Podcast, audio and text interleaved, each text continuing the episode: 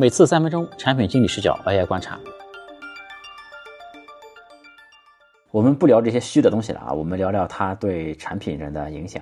首先呢，我个人觉得它对 C 端的冲击啊，可能没有想象中这么大。比如说现在的抖音也好，TikTok 也好，上面的短视频已经很好看了。嗯，你有了 Sora 又会怎么样呢？它会让短视频变得更好看吗？那人们就会去看 Sora 视频，不看那些抖音博主的视频吗？我觉得其实不会的。所以我觉得短期内对 C 端这边呢，也不能太高估 Sora 的影响。但是在一些具体的场景上面呢，Sora 确实有很多可以发挥的地方。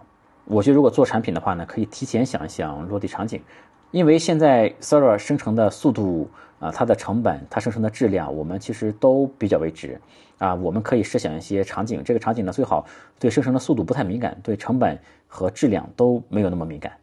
如果找到这样场景的话呢，我觉得我们可以把呃物料呀，把网站都准备好，甚至产品也可以开发，等 Sora 出来接上 API 就可以上线了。这样的话呢，我们有可能是在市场中占到一定的先机的。另外呢，我还看到有人发了 OpenAI Sora 团队成员的那个推特账号的名单，里面有他的研发负责人啊、系统负责人啊等等重要的人物啊。大家如果想获得 Sora 的一手信息呢，可以去关注一下这些人的推特。甚至推特上呢，还有一个 OpenAI 的员工列表。各位大佬如果想去 OpenAI 挖人的啊，可以去 关注一下哈。最近大公司的消息还挺多的。比如谷歌呢也公布了 Gemini 1.5啊，据说可以支持一百万的上下文长度，可以支持一个小时的视频内容，十一个小时的音频等等啊。但这个产品呢，怎么也要几个月之后才能出来啊。像 Midjourney 呢也出了网页的版本。但还是那句话，我们产品人看 AI 这个频道呢，更愿意关注的还是一些对我们做产品有帮助的信息啊。